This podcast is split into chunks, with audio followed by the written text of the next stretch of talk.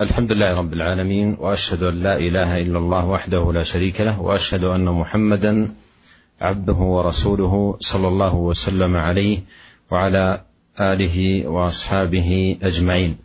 أهلا ومرحبا بكم أيها الإخوة المستمعون الكرام وأسأل الله عز وجل أن يجعل هذا البرنامج شرح رياض الصالحين باب خير علينا أجمعين في هذه الرياض المباركة رياض الصالحين التي تهدي إلى هدي نبينا الكريم صلوات الله وسلامه عليه وصراطه المستقيم وأسأل الله عز وجل أن ينفعنا أجمعين بما علمنا وأن يزيدنا علما وأن يصلح لنا شأننا كله وأن لا يكلنا إلى أنفسنا طرفة عين.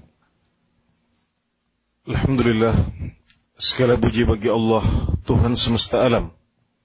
Saya bersaksi bahwasanya tidak ada yang berhak disembah kecuali hanya Allah.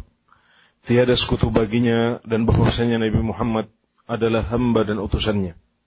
Semoga Allah limpahkan salawat dan salam kepada Nabi Muhammad, keluarga beliau, dan para sahabat beliau semuanya. Saya ucapkan selamat datang, ahlan wa sahlan di acara ini kepada para pendengar sekalian. Dan saya berdoa semoga Allah Subhanahu wa taala menjadikan program ini pintu kebaikan untuk kita semuanya. Dengan menghadiri Riyadhus Shalihin taman orang-orang yang saleh yang akan memberikan kita petunjuk untuk mempelajari sunnah Nabi Muhammad sallallahu alaihi wasallam. Dan kita berdoa semoga Allah Subhanahu wa taala memberikan manfaat atas ilmu yang telah diberikan kepadanya, ya, atas ilmu yang telah diberikan kepada kita, dan semoga Allah Subhanahu wa Ta'ala mengajarkan kita apa yang bermanfaat untuk kita semuanya, dan tidak membiarkan kita bergantung pada diri kita sendiri meskipun hanya sebentar.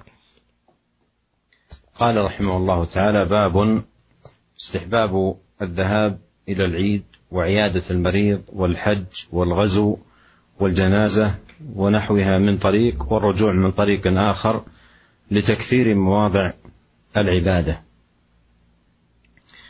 وذلك لأن الأرض تشهد بما عمل فيها من خير أو شر يومئذ تحدث أخبارها. وهذه الخطى التي يخطوها العبد في سيره طريقة مكتوبة له مكتوبة له بكل خطوة يخطوها وهذا فضل الله سبحانه وتعالى ومنه جل وعلا على عباده. أورد رحمه الله تعالى حديث جابر رضي الله عنه قال كان النبي صلى الله عليه وسلم إذا كان يوم عيد خالف الطريق رواه البخاري. قوله خالف الطريق يعني ذهب في طريق ورجع في طريق آخر. قوله خالف الطريق يعني ذهب في طريق ورجع في طريق آخر. وهذا هو معنى المخالفة. وفيه كما ذكر رحمه الله تعالى تكثير مواضع العبادة. Imam Nawawi rahimahullah taala menyebutkan bab tentang disunnahkannya pergi ke sholat id, menjenguk orang sakit, haji, berperang, dan mengantar jenazah, dan amalan-amalan sejenisnya dari satu jalan. Kemudian pulang dari jalan yang lain untuk memperbanyak tempat-tempat ibadah. Ya, jadi disunahkan bagi kita untuk berangkat ke sebuah ibadah dari satu jalan kemudian pulang dari jalan yang lain untuk memperbanyak tempat-tempat ibadah. Karena tanah tempat kita beribadah, tanah tempat kita berjalan itu akan bersaksi terhadap apa yang dilakukan di atasnya. Sebagaimana firman Allah Subhanahu wa taala, "Yauma idzin tuhadditsu akhbaraha." Pada hari itu, pada hari kiamat, bumi akan menyampaikan kabarnya dan langkah yang kita lakukan saat kita berjalan menuju sebuah ibadah itu ditulis oleh Allah Subhanahu wa taala Setiap langkah itu ditulis dan itu semuanya adalah anugerah serta karunia dari Allah Subhanahu wa taala atas hamba-hambanya. Kemudian Imam Nawawi rahimahullah taala menyebutkan hadis yang pertama dalam bab ini yaitu sebuah hadis riwayat Al-Bukhari dari Jabir bin Abdullah radhiyallahu anhu beliau berkata Nabi Muhammad sallallahu alaihi wasallam jika memasuki hari Id jika berangkat untuk sholat id, beliau menyelisihi jalan. Demikian hadisnya. Imam Nawawi rahimahullah taala mengatakan yang dimaksud dengan menyelisihi jalan artinya adalah berangkat dari satu jalan kemudian kembali melalui jalan yang lain. Ya, inilah yang dimaksud dengan mukhalafatut thariq atau menyelisihi jalan yang disebutkan dalam dalam hadis tadi dan hadis ini menunjukkan bahwasanya hal itu dilakukan untuk memperbanyak tempat-tempat ibadah yang akan bersaksi untuk kita di hari kiamat nanti. ثم أورد حديث ابن عمر رضي الله عنهما أن رسول الله صلى الله عليه وسلم كان يخرج من طريق الشجرة ويدخل من طريق المعرس وإذا دخل مكة دخل من الثنية العليا ويخرج ويخرج من الثنية السفلى متفق عليه. وقوله طريق الشجرة طريق معروف للذاهب من الذاهب إلى مكة من المدينة والمعرس مكان معروف لكنه أقرب من الشجرة فهذا فيه مخالفة الطريق. يذهب من طريق ويخرج يدخل من طريق ويخرج من طريق. وقوله وإذا دخل مكة دخل من الثنية العليا ويخرج من الثنية السفلى. والثنية المراد بها الطريق بين جبلين. والثنية العليا هي التي تعرف في وقتنا هذا بالحجون والثنية السفلى هي التي تعرف في وقتنا هذا بالشبيكة. والحديث فيه ترغيب في الائتساء بالنبي عليه الصلاة والسلام والاهتداء بهديه. وإذا لم يكن مهيئا بسبب الطرق والمسارات التي تتجه معها السيارات والحافلات فاجر الانسان ثابت على حرصه ورغبته على الاهتداء بهدي النبي صلوات الله وسلامه وبركاته عليه Hadis yang kedua dalam bab ini adalah hadis yang diriwayatkan oleh Al-Bukhari dan Muslim dari Ibnu Umar radhiyallahu anhuma beliau berkata bahwasanya Rasulullah sallallahu alaihi wasallam jika keluar dari Madinah beliau melalui jalan Syajarah dan jika beliau kembali masuk ke Madinah beliau melewati jalan Mu'arras Adapun jika beliau memasuki kota Makkah, beliau masuk dari Thaniyah Ulia. Sedangkan jika beliau keluar dari Makkah, beliau keluar dari Thaniyah Sufla. Ya. Jalan syajarah yang disebutkan, yang dipakai oleh Rasulullah SAW saat keluar dari Madinah adalah sebuah jalan yang terkenal, yang diketahui oleh orang-orang yang akan berangkat dari Madinah menuju ke Mekah. Ya, ini adalah salah satu pintu keluar dari Madinah. Sedangkan Mu'arras yang disebutkan dalam hadis adalah jalan ke arah Mekah juga, namun jalan ini lebih dekat daripada jalan Syajarah yang dipakai saat Rasulullah SAW keluar dari Madinah. Adapun Mu'arras ini dipakai oleh Rasulullah SAW saat memasuki kota Madinah. Sedangkan saat memasuki Mekah, Rasulullah SAW masuk dari Thaniyah Ulia, ya, Thaniyah maksudnya adalah celah jalan di antara dua gunung. Aulia artinya yang tinggi. Jadi celah jalan yang tinggi. Beliau masuk Mekah dari celah yang tinggi. Sedangkan saat keluar beliau keluar dari celah yang rendah. Ya demikian hadisnya disebutkan. Demikian hadis yang menjelaskan. Dan yang dimaksud dengan Thaniyah Aulia, ya, celah gunung, celah di antara dua gunung yang tinggi adalah tempat yang saat ini dikenal dengan Al-Hujun.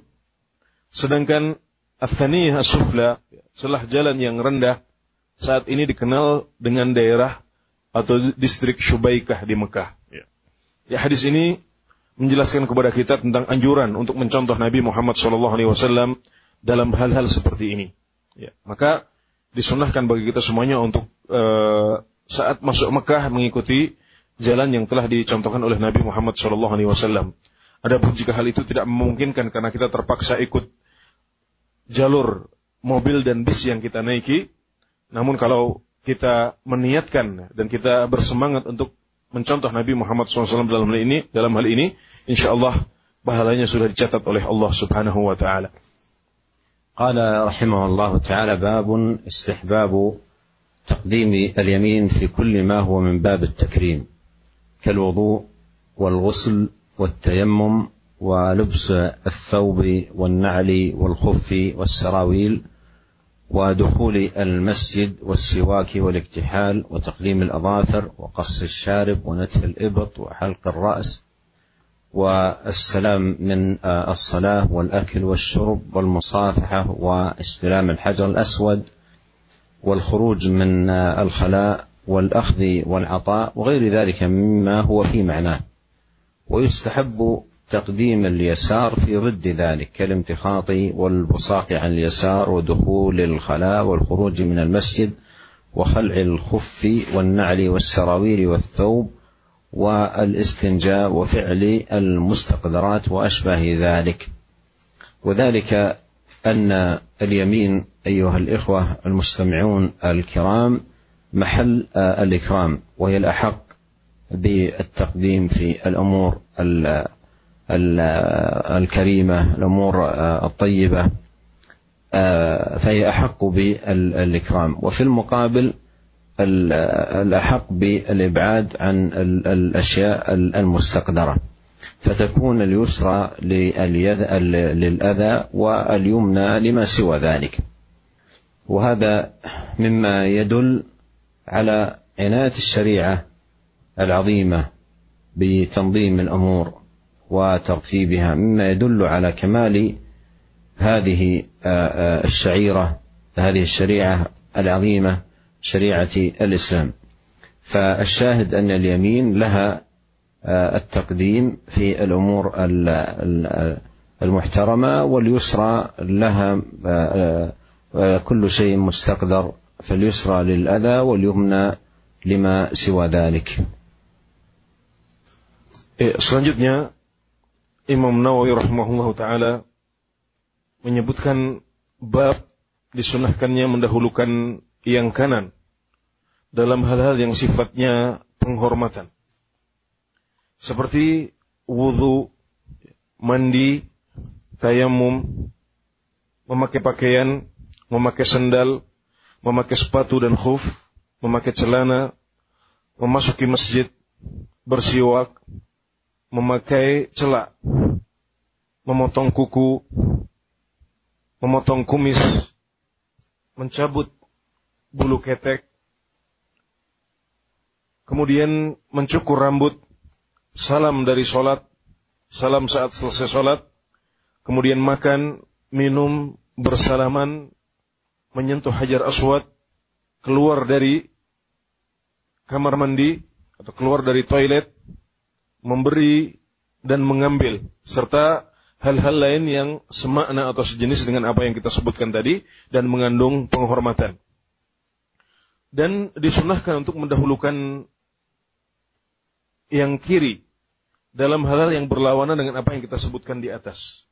Seperti membuang ingus, kemudian meludah, ya, itu semuanya diarahkan ke sebelah kiri.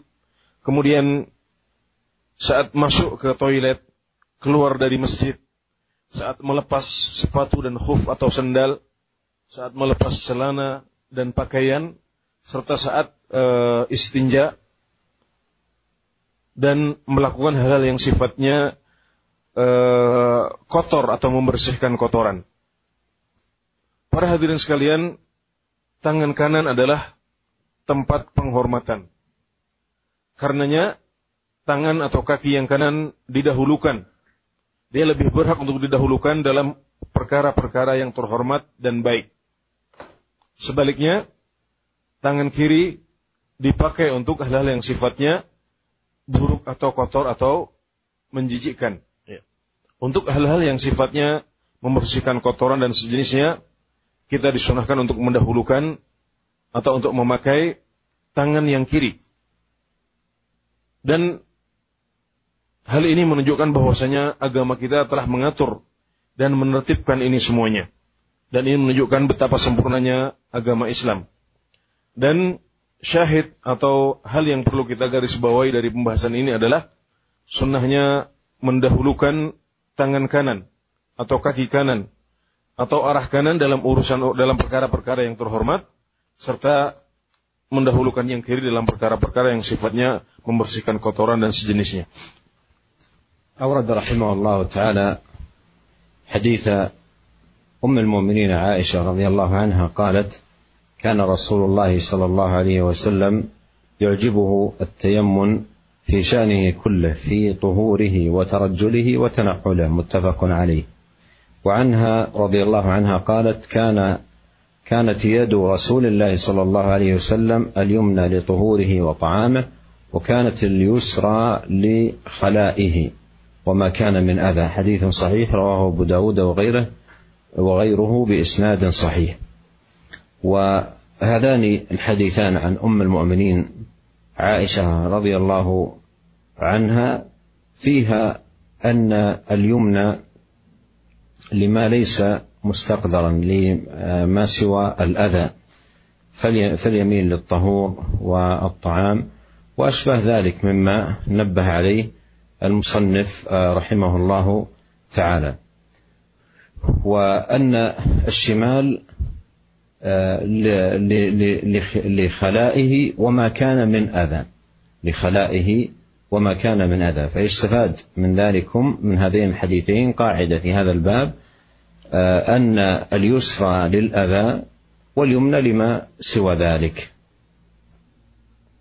Ya, selanjutnya Imam Nawawi rahimahullah taala menyebutkan beberapa hadis di antaranya yang pertama adalah hadis riwayat Al-Bukhari dan Muslim dari Aisyah radhiyallahu anha, beliau berkata, Rasulullah sallallahu alaihi wasallam senang atau untuk mendahulukan arah kanan dalam urusan beliau semuanya. Baik dalam bersuci, dalam menyisir rambut maupun dalam memakai sandal. Ya, kemudian hadis yang kedua adalah hadis yang diriwayatkan oleh Aisyah juga diriwayatkan oleh Al-Bukhari dan Muslim dari Aisyah beliau berkata tangan Rasulullah Shallallahu Alaihi Wasallam yang kanan dipakai untuk bersuci dan makan sedangkan tangan yang kiri dipakai untuk istinja dan untuk membersihkan kotoran. Ini hadis sahih, maaf yang kedua ini hadis riwayat Abu Dawud dan yang lain dengan dengan sanad yang sahih. Ya, dua hadis ini diriwayatkan dari Aisyah. Keduanya dari Aisyah. Dan menjelaskan kepada kita bahwasanya tangan yang kanan dipakai untuk hal-hal yang terhormat. Tidak dipakai untuk tangan yang kanan dipakai untuk selain perkara-perkara yang dianggap menjijikkan atau kotor. Yaitu seperti bersuci, kemudian makan dan yang lain yang telah dicontohkan oleh penulis kitab. Adapun tangan yang kiri dipakai untuk cebok ya untuk istinja, kemudian juga untuk membersihkan kotoran. Ya dari hadis ini kita bisa ambil kaidah bahwasanya tangan yang kiri dipakai untuk membersihkan kotoran dan sejenisnya, sedangkan tangan yang kanan dipakai untuk hal-hal yang terhormat. أورد رحمه الله تعالى قبل ذلك آيتين آه، من كتاب الله عز وجل صدر بهما هذه الترجمة. الأولى قول الله تعالى فأما من أوتي كتابه بيمينه فيقول هاؤم اقرأوا كتابيه الآيات. وقول الله تعالى فأصحاب الميمنة ما أصحاب الميمنة وأصحاب المشأمة ما أصحاب المشأمة وهذا فيه أن أهل اليمين هم أهل الفضائل الدائمة آه، المستمرة في الدنيا والآخرة وأن من كان من أهل الطاعة والخير واللزوم لعبادة الله سبحانه وتعالى كان من أهل اليمين ومن كان من أهل الشر والضلال والفساد ونحو ذلك كان من أهل الشمال. Ya, sebelum dua hadis tadi, Imam Nawawi rahimahullah taala telah menyebutkan dua ayat. Yaitu yang pertama firman Allah Subhanahu wa taala yang artinya adapun orang-orang yang diberikan kitabnya dengan tangan kanannya, ia berkata, "Ambillah dan bacalah kitabku." Ya, sedangkan ayat yang kedua adalah firman Allah Subhanahu wa taala yang artinya dan para pengambil kitab dengan tangan kanan. Apakah yang engkau, engkau ketahui tentang pengambil kitab dengan, tang, dengan, dengan tangan kanan? Dan orang-orang yang mengambil kitab dengan tangan kiri. Apa yang, yang engkau ketahui tentang orang-orang yang mengambil kitab dengan tangan kiri? Ya. Ayat ini atau dua ayat ini disebutkan oleh Imam Nawawi rahimahullah taala untuk memulai bab yang sedang kita bahas sekarang. Dua ayat ini menjelaskan bahwasanya orang-orang yang mengambil kitab mereka dengan tangan kanan adalah orang-orang yang memiliki keutamaan baik di dunia maupun di akhirat. Orang-orang yang taat kepada Allah Subhanahu wa taala, mereka adalah orang-orang yang akan mengambil kitab mereka dengan tangan kanan yaitu catatan amal mereka. Sedangkan orang-orang yang sesat dan menentang Allah dan Rasulnya Shallallahu Alaihi Wasallam, maka mereka adalah orang-orang yang akan mengambil catatan amal mereka dengan tangan kiri. ثم أورد رحمه الله تعالى حديث أم عطية أن النبي صلى الله عليه وسلم قال لهن في غسل ابنته زينب رضي الله عنها ابدأن بميامنها ومواضع الوضوء منها متفق عليه وهذا فيه أن الميت عندما يغسل يبدأ باليم الميامن من بدنه وذلك لشرفها على سائر آه، آه، لشرفها على آه، المياسر من بدنه وأيضا يبدا بمواضع الوضوء من الميت لشرفها وفضلها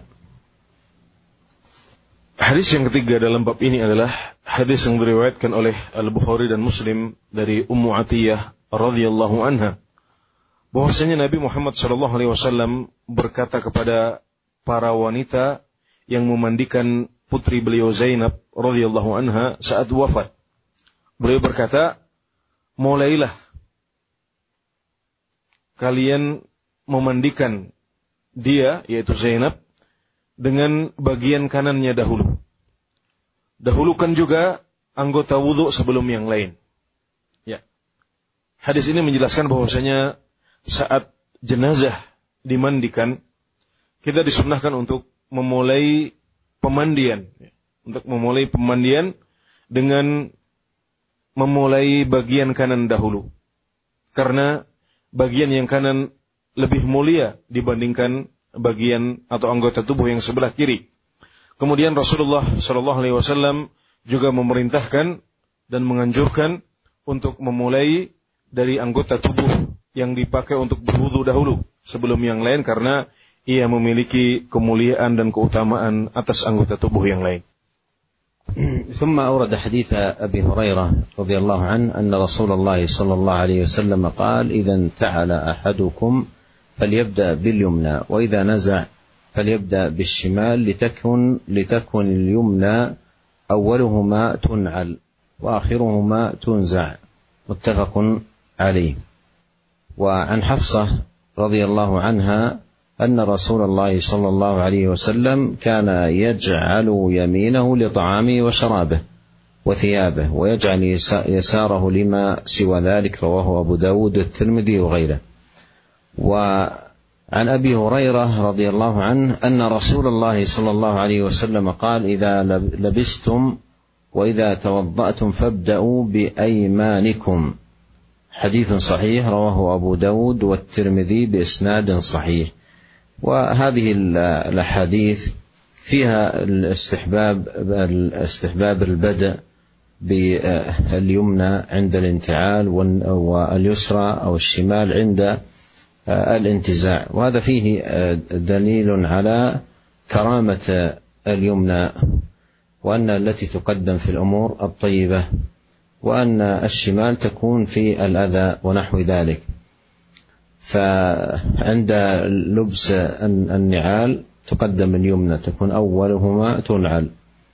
وفي الطعام يكون الأكل باليمنى والشراب وعند لبس الثياب يبدأ بيمينه. وهكذا في الأمور الفاضلة الطيبة. ويجعل يساره لما سوى ذلك. Hadis yang keempat dalam bab kita ini adalah hadis yang diriwayatkan oleh Al-Bukhari dan Muslim. Muttafaq alaih.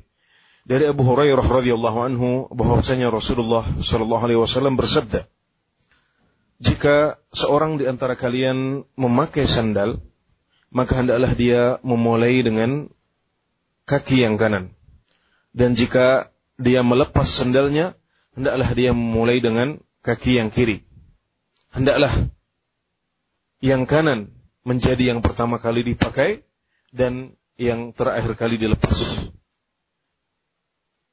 Hadis yang kelima adalah hadis riwayat Abu Dawud dan yang lain dari Hafsah radhiyallahu anha bahwasanya Rasulullah sallallahu alaihi wasallam bersabda bahwasanya Rasulullah SAW menjadikan tangan kanan beliau untuk makan, untuk minum dan berpakaian.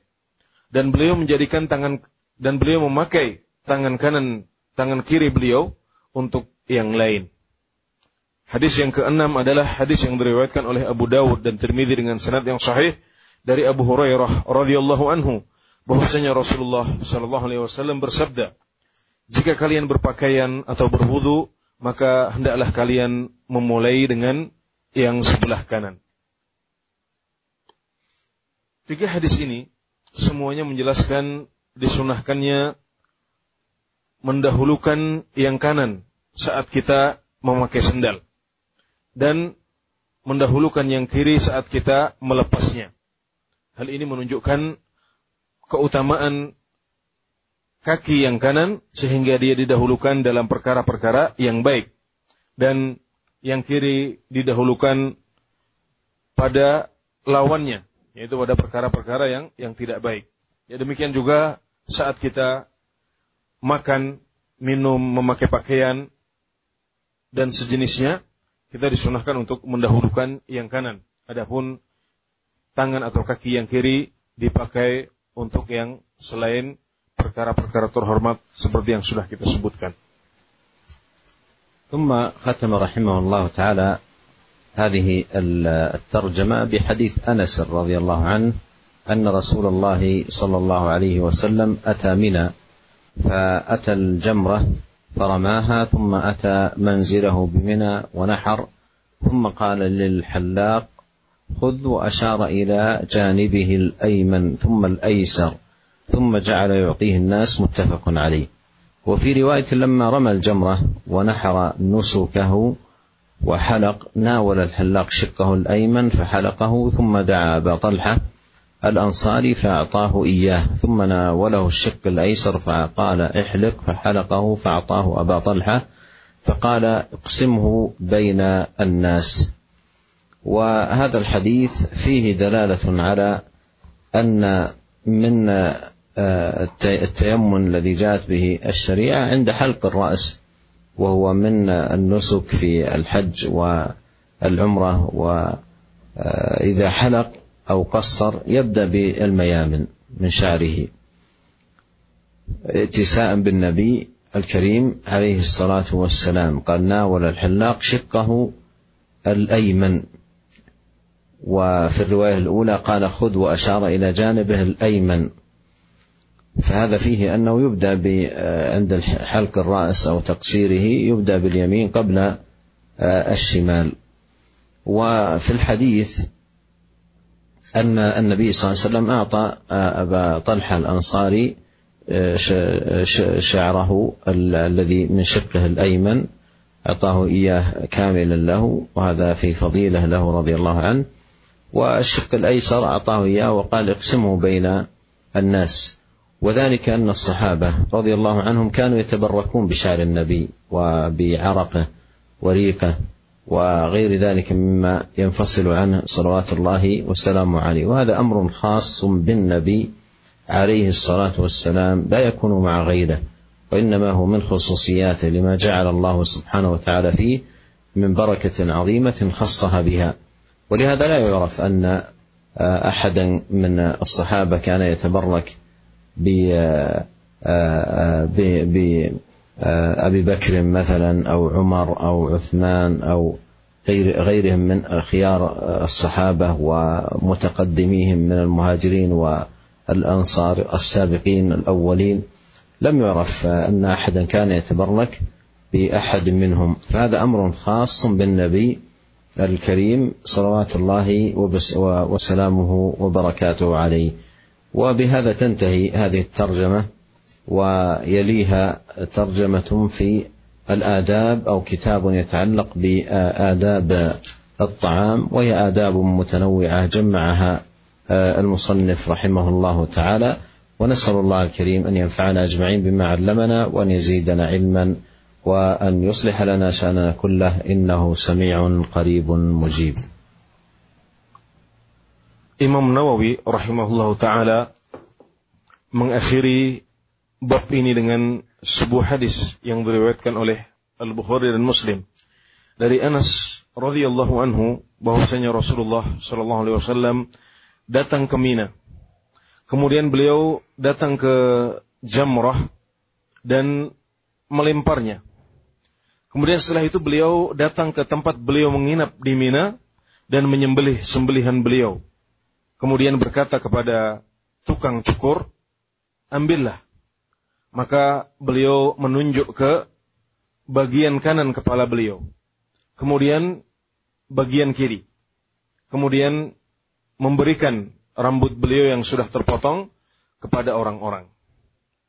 Dalam riwayat yang lain disebutkan, saat beliau melempar jamrah atau setelah beliau melempar jamrah dan menyembelih sembelihan beliau dan bercukur beliau menyerahkan ya atau mengarahkan tukang cukur ke bagian kanan kepala beliau maka si tukang cukur pun mencukurnya kemudian beliau berkata kepada Abu Talha Al-Ansari radhiyallahu anhu dan memberikan beliau memanggil Abu Talha Al-Ansari dan memberikan rambut beliau yang dari sebelah kanan kepala kepadanya. Kemudian beliau mengarahkan si tukang cukur ke bagian kiri kepala beliau dan mengatakan cukurlah. Maka rambut beliau pun dicukur. Kemudian beliau memberikan potongan rambut tersebut kepada Abu Talha dan mengatakan bagilah rambut ini kepada orang-orang. Ya.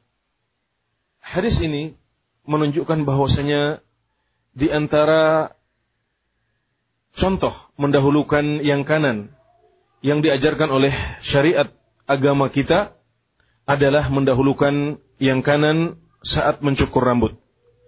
Dan mencukur rambut ini merupakan bagian dari ibadah haji dan umrah. Disunahkan bagi orang yang mencukur rambutnya untuk memulai dari yang kanan dahulu baru kemudian berpindah ke bagian kepala yang sebelah kiri. Sebagai bentuk meneladani Nabi Muhammad SAW. Dalam mencukur rambut disunahkan untuk memulai yang kanan dahulu sebelum yang kiri. Hadis ini juga menjelaskan bahwasanya Nabi Muhammad SAW memberikan rambut beliau yang sudah dicukur kepada Abu Talha al-Ansari. Dan ini menunjukkan keutamaan Abu Talha. Dan seperti diketahui bahwasanya para sahabat dahulu bertabaruk ya. Mengejar barokah atau ngalap barokah dari rambut Nabi Muhammad sallallahu alaihi wasallam kemudian juga dari ludah beliau dan anggota tubuh yang lain yang diambil atau dipotong dari Nabi Muhammad sallallahu alaihi wasallam. Namun perlu diketahui bahwasanya hal ini khusus untuk Nabi Muhammad Shallallahu Alaihi Wasallam saja, karena Allah Subhanahu Wa Taala menciptakan barokah yang agung pada anggota tubuh beliau. Karenanya tidak didapati ada sahabat yang bertabaruk kepada orang lain selain Nabi Muhammad sallallahu alaihi wasallam. Mereka tidak pernah bertabaruk kepada para sahabat sekalipun baik itu Abu Bakar, Umar bin Khattab, Utsman bin Affan atau yang lain. Tidak juga kepada para muhajirin dan ansor. Karena mereka memahami bahwasanya bertabaruk dengan anggota tubuh adalah khusus untuk Nabi Muhammad sallallahu alaihi wasallam saja. Ya demikian, semoga Allah Subhanahu wa taala memberikan manfaat atas ilmu yang telah Dia berikan kepada kita dan semoga Allah Subhanahu wa taala memberikan kita ilmu yang bermanfaat dan uh, memperbaiki keadaan kita semuanya serta tidak menggantungkan diri kita kepada diri kita sendiri meskipun hanya hanya sebentar. Nah, terima kasih jazakallah khairan kepada Fadilatul Syekh atas darsnya disampaikan juga Ustaz Anas yang telah menerjemahkan. Kami akan angkat satu pertanyaan yang uh, bisa kami angkat dari pendengar kita melalui pesan singkat sebelum tiga menit waktu kita untuk uh, kumandang adzan. Dari pendengar kita, Assalamualaikum warahmatullahi wabarakatuh ya Fadilah Syekh. Kita disyariatkan untuk minum dengan tangan kanan. Lalu bagaimanakah bila tangan kanan kita kotor? Apakah boleh memegang gelas dengan tangan kiri, kemudian tangan kiri tersebut ditopang dengan tangan kanan? Mohon nasihat dan penjelasan dari Syekh. ذكرتم أن المشروع والمستحب في الشرب أن أن يكون باليمين فإذا كانت يدنا اليمنى وسخة وهل يجوز لنا أن نمسك الكأس بيسارنا ثم نسانده ثم نساندها بيميننا الأمر لا يحتاج إلى ذلك لأن الكأس سيغسل على كل حال فيشرب الإنسان بيمينه ولا يجعل معها آه، اليسار. لكن إذا كان يعني مثلا آه، ثقيلا أو نحو ذلك أو يحتاج إلى آه، أن يساند باليسار فلا بأس به. أما أن يمسك باليسار ويجعل اليمين مجرد مساندة لليسار فهذا ليس من التيامن الذي جاءت الشريعة به Ya, uh, pertanyaan yang pertama dan barangkali satu-satunya pada pertemuan kali ini adalah uh, pertanyaan tentang minum dengan tangan kanan. Yang telah disebutkan tadi disyariatkan atau disunahkan bagi kita saat minum untuk menggunakan tangan yang kanan. Bagaimana jika tangan kanan kita kotor? Bolehkah kita memegang tangan kanan? Eh, bolehkah kita memegang gelas dengan tangan kiri kita kemudian kita topang dengan tangan ke, tangan kanan kita? Ya. Jawabannya, eh, kita tidak perlu melakukan hal seperti itu. Karena bagaimanapun gelas yang kita pakai akan dicuci, ya. Baik kotornya sedikit atau banyak, sama saja gelas tersebut nantinya akan dicuci juga. Maka kita tidak perlu untuk memegang gelas tersebut dengan tangan kiri kemudian kita topang dengan tangan yang kanan. Kecuali kalau memang gelasnya terbuat dari bahan yang membuatnya berat, maka eh, tidak apa-apa kita menopang gelas tersebut dengan dengan kedua tangan kita. Adapun uh, yang sudah disebutkan tadi yaitu memegang gelas dengan tangan kiri kita saat tangan kanan kotor, kemudian menopangnya dengan tangan kanan kita, maka itu tidak termasuk tayammun atau mendahulukan tangan yang kanan dalam hal yang baik yang telah dicontohkan oleh Nabi Muhammad Shallallahu Alaihi Wasallam. Nah, terima kasih kepada Fadilatul Syekh atas jawabannya dan kami mohon kesimpulan atau penutup untuk menutup perjumpaan kita. Silakan ya Syekh. نسأل الله عز وجل أن يوفقنا أجمعين للعلم النافع والعمل الصالح وأن يثيبكم أيها المستمعون الكرام على حسن الاستماع وطيب الاستراء وأن يجزيكم على ذلك خير الجزاء. إنه سميع الدعاء وهو أهل الرجاء وهو حسبنا ونعم الوكيل. وإلى لقاء آخر. أستودعكم الله. السلام عليكم ورحمة الله وبركاته. وعليكم السلام ورحمة الله وبركاته. Ya, akhirnya kita berdoa kepada Allah Subhanahu wa taala. Semoga kita diberikan taufik untuk memiliki ilmu yang bermanfaat dan beramal soleh. Semoga Allah Subhanahu wa taala memberikan ganjaran kepada para pendengar sekalian atas uh, perhatian yang telah diberikan dan semoga Allah membalas itu semuanya dengan sebaik-baik pahala. Sesungguhnya dialah yang mendengar doa-doa, dialah harapan kita, dia yang akan mencukupi kita dan dialah tempat bergantung bagi kita semuanya.